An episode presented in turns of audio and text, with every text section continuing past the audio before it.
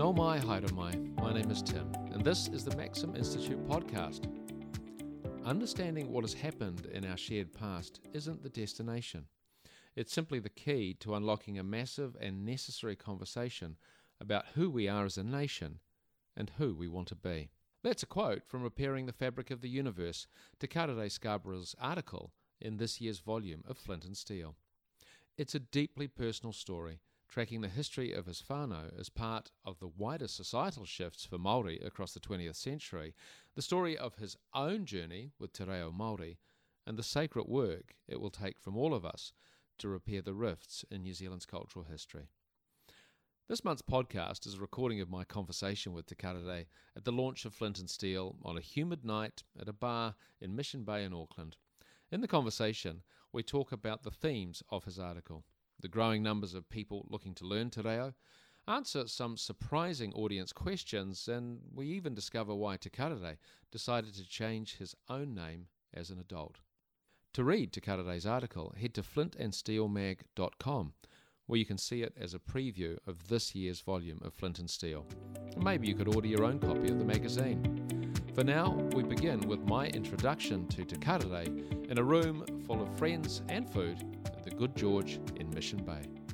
Now we're going to have a little kōrero, but first I thought I'd do a little introduction. He's introduced in Flint and Steel as a poet, writer and media personality, but he's more than that. Some of you may be familiar with him from TV appearances on Seven Sharp and Breakfast, talking about parenting dilemmas and the solutions. Now, for me, I first encountered Te Karere at the Sir John Graham lecture a few years back. When he spoke, he just blew me away. So you see, some people, they can talk. Some people can think. But you don't often see someone doing both at the same time. This guy can do it. My wife already disagrees with you. We'll have an addendum from Chloe a bit later. Some people don't need to be on TV, but we need people like Te Karere on telly. I said he's more than a media personality and writer and poet. Now, I hope he might do some poetry, but he's recently started studying his two passions, theology and Te Reo Māori. It's Te Reo Māori that he writes about in Flint and Steel, and how that connects him to Te Ao Māori, and what that means personally and might mean nationally. If I were to say to you, Te Karere, tell me your story, how would you start? I would probably start with my mother and father in an RSA, quite drunk, looking at each other from across the room, but I'll stop the story there. My story, my mother was brought up in a little place called Poroti, which is just outside of Whangarei. Really small community, cool place. The community has a marae, a pub, and a league club. And this is how you can tell it's a small community. They could only have one defibrillator between the three of them. And so they all came together and had this big kōrero, and they asked the question, what is open the most? Which is the pub. And so the defibrillator is at the pub, and if there's a heart attack anywhere in the region, someone yells out, I'm going to the pub, and they take off. So that's my mother. She her name is Fitzial, and she's a descendant of heaps of cool mana wahine, lots of famous Māori from there. My biological father is English, third generation.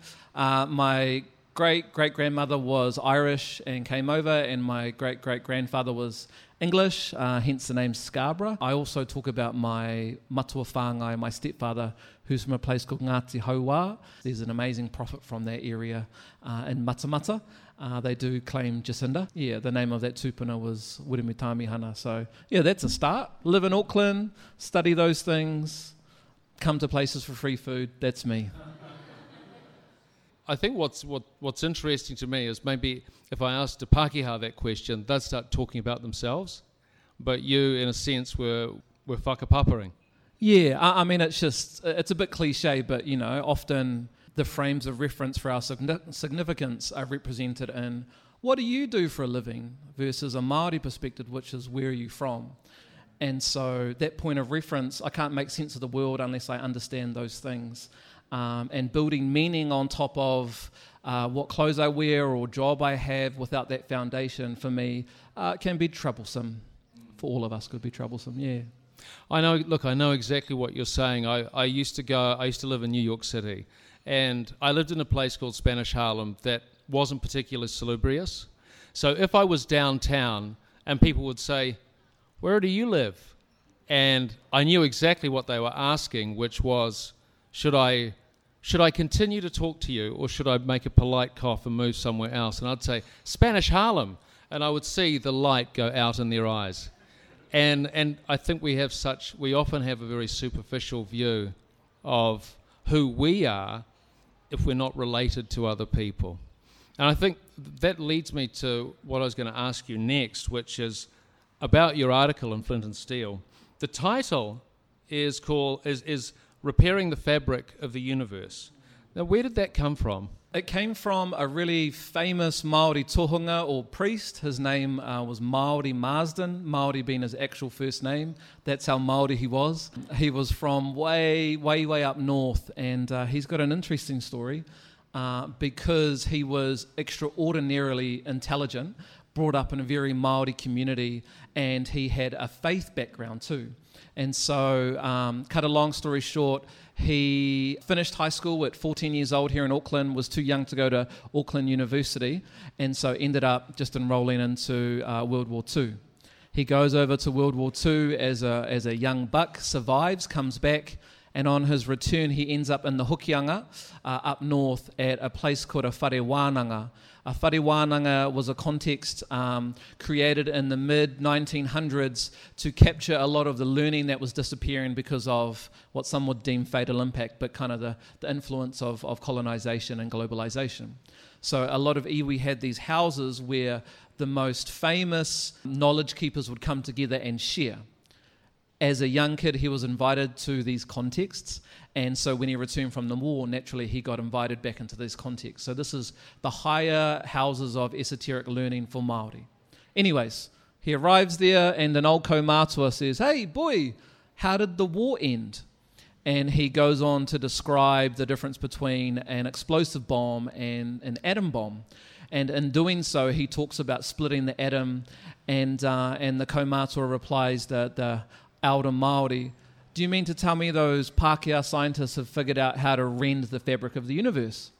Very Māori way of understanding the concept of a nuclear bomb, eh? And Māori Marsden replies, "Yes, they have." And then he goes on to say, this kaumātua, "Well, have they figured how to put it back together again?" And Māori replies, No, they haven't." I love that story and the concept of the fabric of the universe for a few different reasons. First, it talks about the idea that you can't just undo history and you can't undo action. So everything done after something has to be done in light of that thing. You can't just sweep it under the rug is another way of putting that. But the other reason I really love that metaphor and that motif and why it's always stuck with me is if you look at the concept of the universe at an atomic level with particles or relationally, actually we are all interconnected.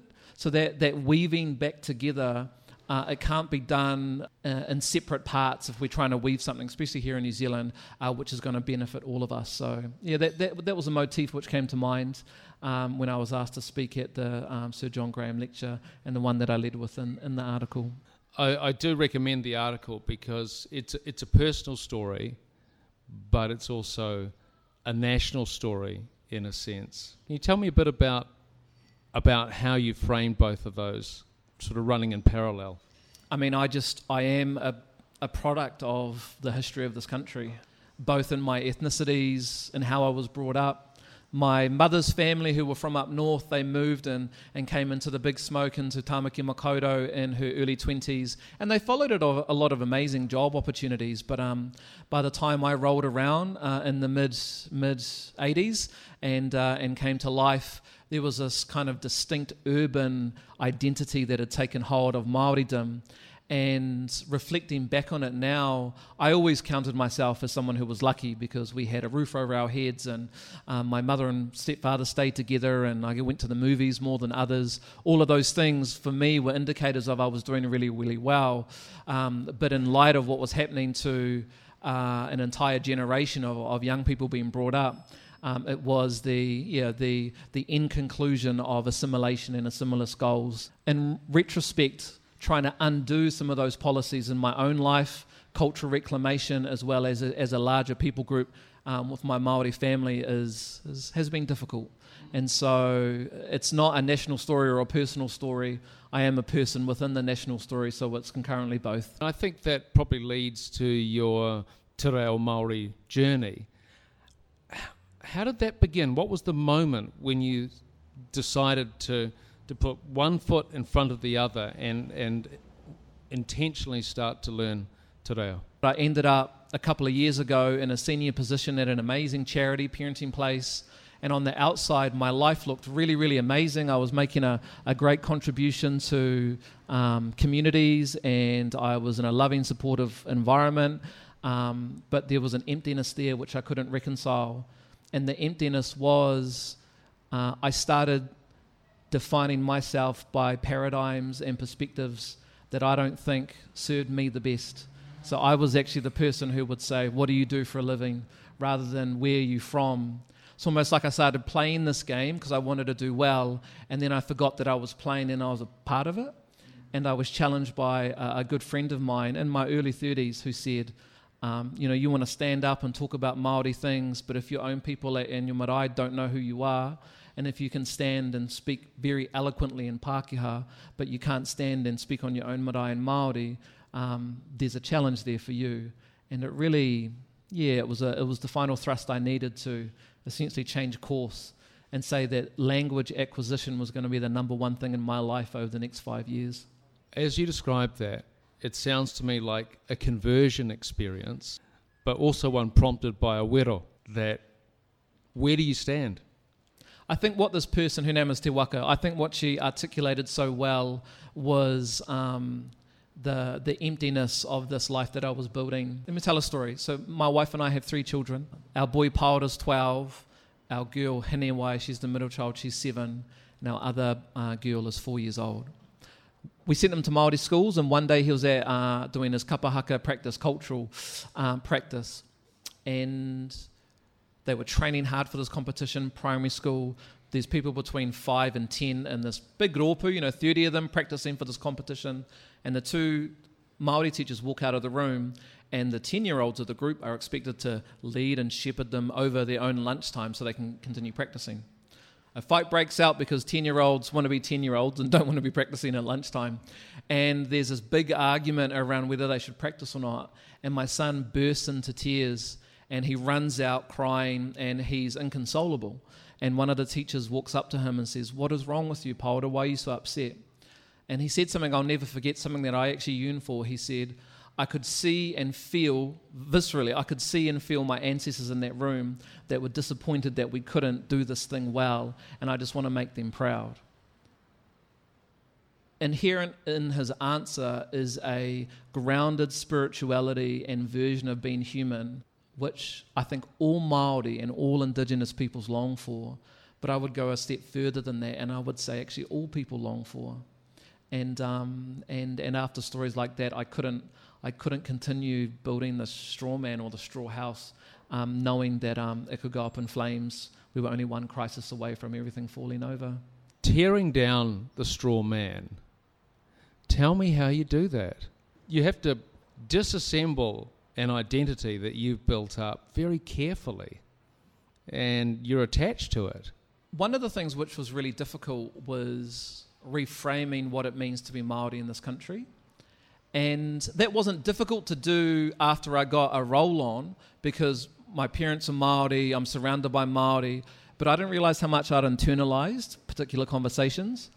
Moana Jackson, in a famous lecture, he said this line. He said, often we're framed as once were warriors based on the movie, but if you have a look at what masculinity looked like for the majority of the time, once were gardeners, once were lovers, once were nurturers of kids. And I think internally those were things I needed to wrestle with and undo, actually my own stereotypes about myself. I think the other thing which is difficult is there wasn't just this wave of colonization or a particular way of being that I was overwhelmed with and couldn't come back from. At a certain point, consciously you do decide, I'm going to choose this way of being rather than this way of being because of the benefits. And so a part of it actually for many Māori who go to a Pākehā school and, like myself, end up doing really, really well and build a cool career, a part of it is going, oh, I actually consciously bought into some of those ideals myself. So a bit of self-care and love goes a long way. But I think ultimately the process of decolonising is asking yourself, yeah, where does meaning come from? There's a whakatauki that says, Hokia kito maunga, kia purea ai ia tāwhiri mātia. Go back to your maunga so you can be cleansed by the wind. And I think that was an important thing, connecting to land. It's like every part of my body felt alive in a way that it didn't in other contexts. And so I couldn't, even though cerebrally, intellectually, I couldn't define what was going on. It's like my heart and my spirit was like, nah, man, you're more than this. And your children, you want for them to have a different way. And so, yeah, that's just been a part of the journey. Learning Māori sucks, though. Sucks. Honestly. Tell me how it sucks. I'll sit in a class and there will be Pākehā students learning Māori and Māori students learning Māori. And someone will stand up and they'll talk about, I don't know, raupatu, land confiscations or colonisation or the fact their cousins are on meth or particular laws that were passed, whatever it is. And it's like, I don't want to disappear for 10 minutes and kind of get upset, but I just can't help it. And it's compounded because even though I work really, really hard, the concept of language trauma is a difficult thing to get past, so I'm not bringing the best of myself, so I feel stupid in that context. Sorry, what's language trauma? Language trauma is the idea that for anyone who is learning an indigenous language or a first language as a second language, they go through all of these emotional hoops they have to jump through in order just to learn that language. It's punctuated with this, every time I learn a new word for someone else who isn't Māori, they just learnt a new word. Every time I learn a new word, I'm reminded of the fact that I'm 35 years old and this is the first time that I've known that word. So all of these emotions just compound on themselves and turn you into not the best learner. There've been a number of changes that you've gone through on this journey. And one of them's quite personal in the sense of your name. Yep, so Te Karere, Fitzial, those two names were added only 3 years ago. My name when I was born was Zane. I was Zane for a long, long time. My mother, it's very normal for lots of Māori to want to change their name to decolonise, and so this was my story. My mother was born Fitzial, which is the name of a famous princess up north. She got called Raewyn for all the same reasons that a lot of immigrants will change their names, it's easy to remember. And in her 40s, she went back to Fitzial. When I had my kids, I gave them all Māori names, me and my wife, that was important to us. But in my mid-20s, I asked my mum a question and I said, you gave birth to me, you raised me as a single mother, would you ever consider renaming me? And she said, I'll think about it. And she thought about it for 5 years. She thought about it for 5 years. Which is funny because it's even though she'd been through the process herself, that's what sentimentality can do, eh? You imbue your name with meaning. Eventually she said, yep, let's explore some names, and so we went through a whole bunch of different names. It was funny though, she'd be like, what about this name? And I was like, oh, what was that person like? Slayed a lot of people. Nah. What about this person? I don't know. And eventually I actually asked my mother, I asked if I could take her name. A lot of Māori names are androgynous, but her name is a female name, and I was like, doesn't matter to me, you're my world, she's an amazing woman. And so I decided that I was going to be called Fitzial. The problem is I hadn't talked to an important stakeholder, and that was my wife. And so I was so excited, and I told her, I'm going to be called Whitiao, and she said, bro, that's so weird. And as you do, I got deeply offended and said, why do you want to stamp on the mana of my mother's name? And we didn't talk about it for a good 2 months, and 2 months is a long time to stew, and I stewed. eventually I walked up to her and I said, I am going to call myself Fitzial. And she said, okay. She said, on one condition. And I said, what is that? She said, as long as you call me my dad's name, Alan.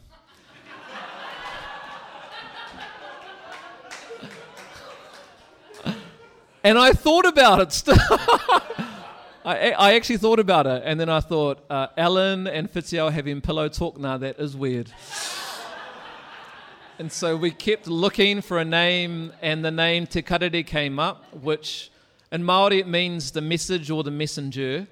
And it was the name of a brother that passed away, and the idea of me getting called that name is I get to fulfill some of the aspirations that he would have had. So I went from Zane David Bristow Scarborough to Te Karere Fitzial David Scarborough. You know, it's funny, I go to an Auckland Council meeting, and they always ask me to do the karakia now, because I've searched out the Māori names before you arrive. Never happened before. Zane wanted to do a karakia before, but all good. No, Zane, sorry. We're waiting for this guy Te Karere who's going to show up. What's your advice to Pākehā who are contemplating learning Te Reo Māori? Cut a fewer, go for it, but know why you want to learn it. So if you're going to do a couple of classes, a couple of night classes, for 6 months and never do it again, you don't have to have the deep why moment. But if you're taking it seriously, really think about why you want to learn Te Reo Māori. And the reason for that is speaking the Māori language is probably one of the most external ways you can value a particular conversation or value a language. And you will get challenged from Pākehā, as you know, or non-Māori, but you also get challenged from Māori too. And so you really need to, I think, be wholly convinced this is something that you want to do long term if you're going to take it seriously. I don't say that lightly. You might bump into me or some of my friends and we'll give you a pat on the back and a hug and say, go for it, you're amazing. But you might meet Zane or someone like Zane who may have been really upset that you can speak more language than they can, and they had to drop out of school to get a job at Pack and Save and they haven't left there, and so learning Te Reo Māori will be something they never conceive of themselves ever doing. Whether that's practically real or not, you might meet that other person too. And so you've got to have a little bit of kaha in the way that you answer the question why you want to learn it. The other reason though is, languages are a window into a different world. When I was 17, I went to South America for 14 months on a student exchange. Should have been 12 months, but I spent 2 summers there. It was so amazing. And there was a moment where I could sit in a room speaking Spanish, and I knew the jokes, I knew the history. We talked at length about Pinochet and their history, and I saw the world from their perspective, and my world was better off. It was so much better off. Often we benchmark Sweden or Denmark or these other contexts for how much better they do than us, but the foundation of this country is a bicultural one or a multicultural one. And it's much harder to do multicultural or bicultural things than it is to do monocultural things. And so if that's the vision that we've committed to, I think we need to be really committed to why it's important. Because if not, I don't know, we just end up falling over. We don't have enough kaha to stand up to all of those people and convince ourselves that it's worth it. I think also possibly a sense of humility in that as a Pākehā, you're gonna mess it up. You're not gonna get it right, and maybe that's an uncomfortable position, particularly if you're someone you started to learn in your mid-30s. You're kind of formed. You think you've got it all down, and guess what? You don't. Oh, look, it's totally true. And look, if you're not doing it for you, do it for your kids. Do it for your kids' kids. The curriculum rolls out in 2022. And I've had a look at the brief outline of the history curriculum that's going to be rolled out in every high school. It's all of the stuff that we don't like talking about at dinner time. You know what I mean? This is going to be the conversation that's happening in every high school with every single student. We can't just escape this stuff with these generations that are coming up. And so humility is a wonderful trait and a really important trait. The other idea is you don't need to generate significance in every single moment of your life. For me, I had a good chat to a Pākehā friend, and I was like, bro, shut up. And he was like, what do you mean? I was like, you don't have to say everything all of the time, it's okay. And we had this really interesting dialogue where he said, nah, bro, for you, when you get older, 40, 50, 60, in your community context, in your Māori context, you're going to end up having the right and people won't challenge that or they'll come under that. He said, for me, I just need to make sure that whenever I have the chance to say something and have my perspective heard, that it's going to be heard. There isn't an intergenerational place that I'll make it to where my opinion will matter more than it does now. It matters right now in this room and I have to say it. It was actually a compulsion for him to share what he had in that room at that time. And it gave me a lot of empathy for, as I've talked about a few times, the idea that we have to say it or the moment's gone, people don't think we're smart. You know, we should have more than that to draw on in terms of our meaning and significance. The other thing is, I always say to Māori, speak up more, and to Pākehā, just speak less. Listening is a wonderful tool. Some Pākehā can do it really, really well. Some can't. Same as Māori, I suppose, but yeah, learning how to listen and not strategize or make something better just to let it be is a very Māori trait, and I think it's something that we can all learn from. What gives you hope? Kids, man. Honestly, like, we're doing all of this heavy lifting to, like, undo some of our kind of formed ideas and thoughts. You know, there are some estimations by 2050 that up to 50% of our population is going to identify as non-Māori. And it's simple maths. It's the same thing that's freaking out all the, you know, the right-wing kind of militia Americans. Māori, Pacific, Asian have more babies and they have them younger. Pākehā families, as in European descent, have less babies and they have them later. There's going to be a huge shift and change. And our kids are being brought up now in those schools. Their EQ is going to take into consideration not just their own cultural perspective, but the perspective of different faiths, different cultures. And I think being brought up in that context, they're going to leave us in the dust. And so, to some degree, myself included, we just need to do what we can and not inflict that much damage on these kids and trust that actually, you know, that their ancestors have a different vision for themselves. I believe that about my kids and they will hopefully fulfill that. If you could introduce this poem and then read it. Koina, this is a poem, an excerpt from Apirana Taylor's poem, Sad Joke on a Marae. It's pretty heart-wrenching. If you consider that the truth of what's in this poem still exists today in all communities, yeah. So this poem mimics the pepehao, the tribal motto, and it says this. In the only Māori I knew, I called te hei mauriora.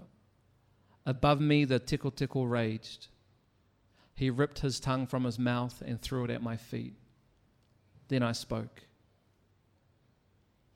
My name is Tu, the freezing worker. Ngāti DB is my tribe. The pub is my marae. My fist is my taiaha, and jail is my home. Te hei mauriora, I cried. They understood the teko teko and the ghost, though I said nothing but te hei mauriora, for that's all I knew. Koina. Nā reira, tēnā koutou, tēnā koutou, tēnā rātātou katoa. We are going to have some questions from the audience. So I'll just so that people can hear, what is the antidote to that poem? For me, based on my own personal experience and on kind of the wider body of research, Māori kids do not do well in mainstream schools. As a matter of fact, it's a pretty damning indictment on many mainstream schools, the achievement levels of Māori. Now, I say on schools as this kind of this thing over there because I know so many amazing teachers and principals who slog their guts out for kids that other people have forgotten about. The problem is, though, is the stats don't lie, and at the end of the day, kids who come out of total immersion schools connected to their culture will often do better spiritually, emotionally, and academically. So even though they are learning in a different language primarily, kura are doing a decent job of introducing English. And over the arc of those young people's lives, their health outcomes and well-being outcomes are far better. And so if I could just do something like that, it would to get every Māori student and put them within a Māori school from, you know, day dot as the antidote. In terms of what people in this room might be able to do, there are so many barriers for young Māori in their inability to articulate what's going on. They don't know how to say it, but they can feel it. And so many Pākehā in my life, amazing people, including my Pākehā family, but teachers have gone to extreme ends to make sure that that I was either given opportunities or second chances or being misunderstood in mainstream curriculum, that wasn't going to be like a long-term sentence on me. A lot of people fought for me because they could see the spark, and I had something that other teachers couldn't see. And I think if you put that bet on many Māori students, you would come out tops. I'm from up north, and so we have a particular perspective which is not representative of everywhere. But when the Ngāpuhi tribes went to the Treaty of Waitangi Tribunal, before any settlement issues they wanted to sort out, they had a question. And the question was this: did Ngāpuhi, through the signing of the Treaty of Waitangi, cede sovereignty to the Crown? That was the only question that they wanted answered before they would progress. I won't bore you with the report, but you should read it if you get into the stuff.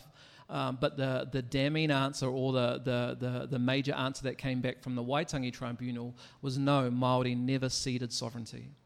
And so if you take that as gospel, as truth, as fact — a lot of people disagree with that, but if you take that as fact, it actually means notions of partnership, or the way that we reconcile an English translation and a Māori translation into these principles that we've got around the Treaty of Waitangi, should be challenged.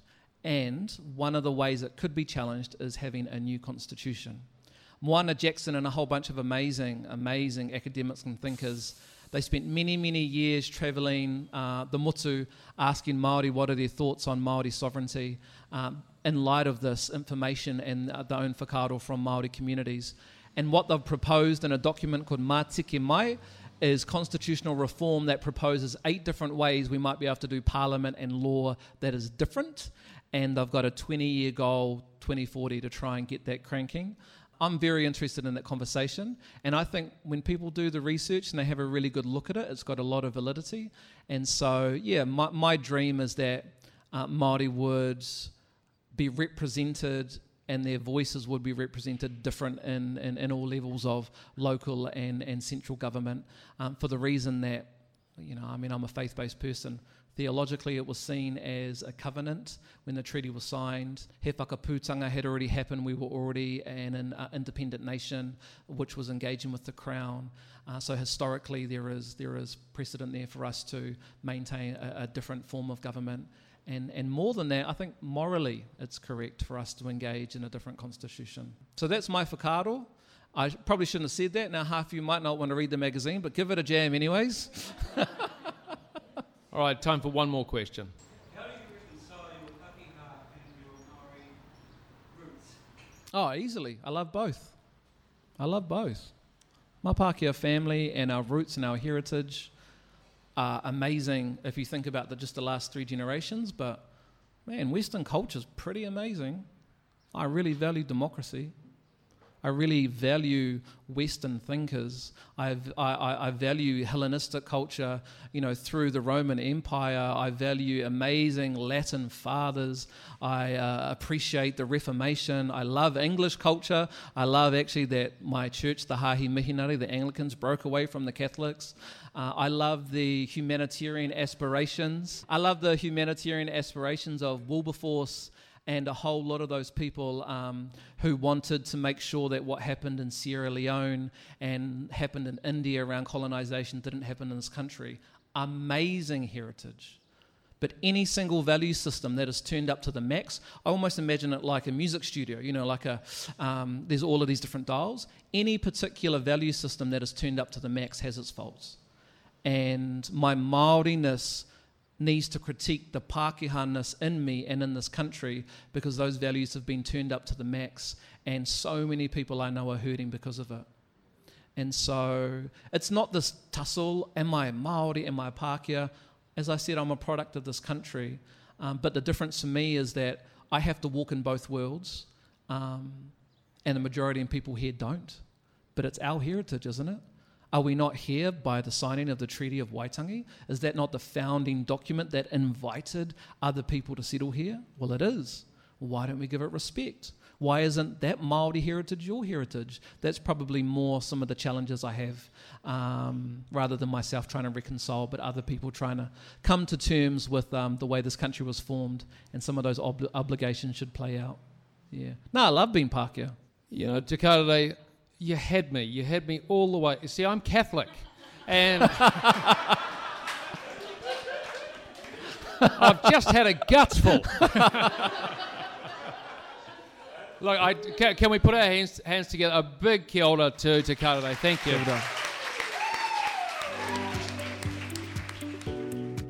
Thanks for listening to the Maxim Institute podcast. To see more of our research and analysis and sign up for our monthly forum email, head to maxim.org.nz. We'd love to say a big thank you to the community of supporters who make our work possible. Thank you so much. From me and the rest of the Maxim team, mā te wā, goodbye for now.